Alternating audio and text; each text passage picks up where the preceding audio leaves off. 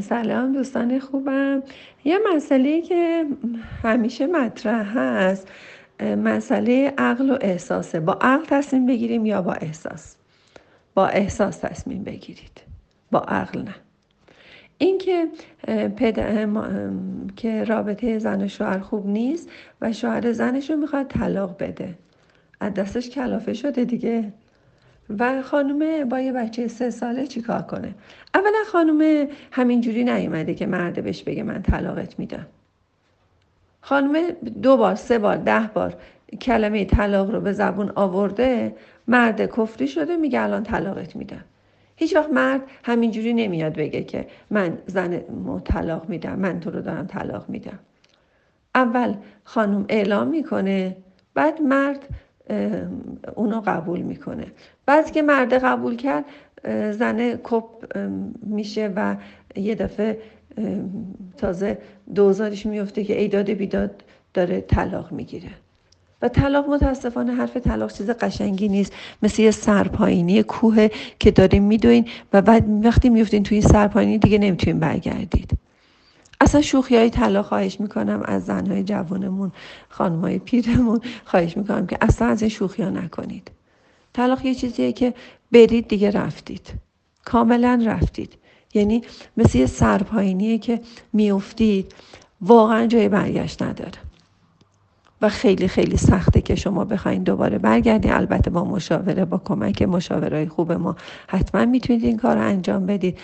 ولی واقعا مشاورهای دیگر رو من نمی‌دونم تا چه اندازه می‌تونن کمک شما باشن که بتونن که این کار رو برای شما انجام بدن. اینکه حالا اومدیم و داریم طلاق می‌گیریم. عقل و احساس چیه؟ اگر بین عقل و احساس باشه عقل واقعی احساس واقعی باشه احساس بهتره. اونی که شما میگید. ولی حالا اومدیم که شما میگید که با عقل تصمیم بگیرید یا با احساس. عقل و احساس واقعی در خودشناسی. زمانی درست هست سر جاش هست که عقل روی احساس منطبق باشه.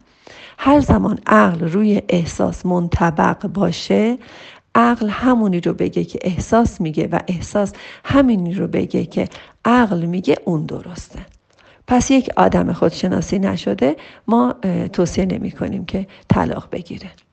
شما هنوز عقل و احساستون جدا از هم هست و اصلا به مرحله نرسید که بتونید که زندگیتون رو تغییر بدید.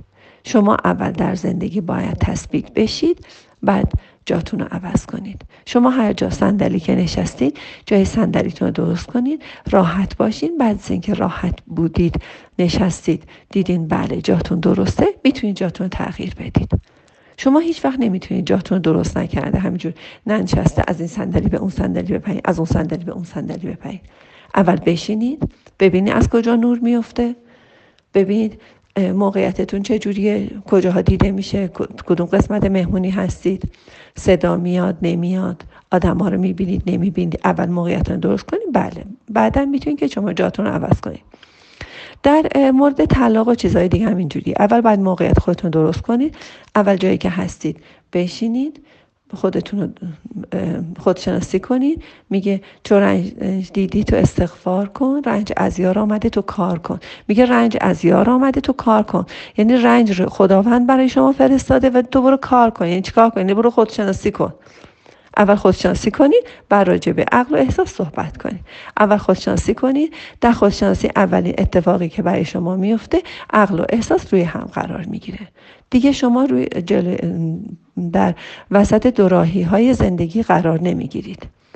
وقتی دوراهی ها رو حذف کردی و همه یک راه شد می‌تونید که راجع به اون تصمیم بگیرید. پس اول دوراهی ها رو درست می‌کنید و عقل و احساس رو روی هم قرار می‌دید. بعد می‌تونید که تصمیم بگیرید که چه کار بکنید چه کار نکنید.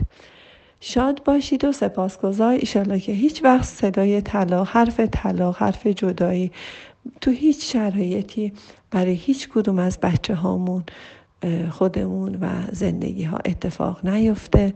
ایشالله که همیشه وسال باشه وصل باشه شادی باشه خدا باشه در وجودتون جریان پیدا کنه و همیشه واقعا فر ایزدی در وجودتون در دلتون بدرخشه و زندگی های شاد و سپاسگزاری داشته باشید.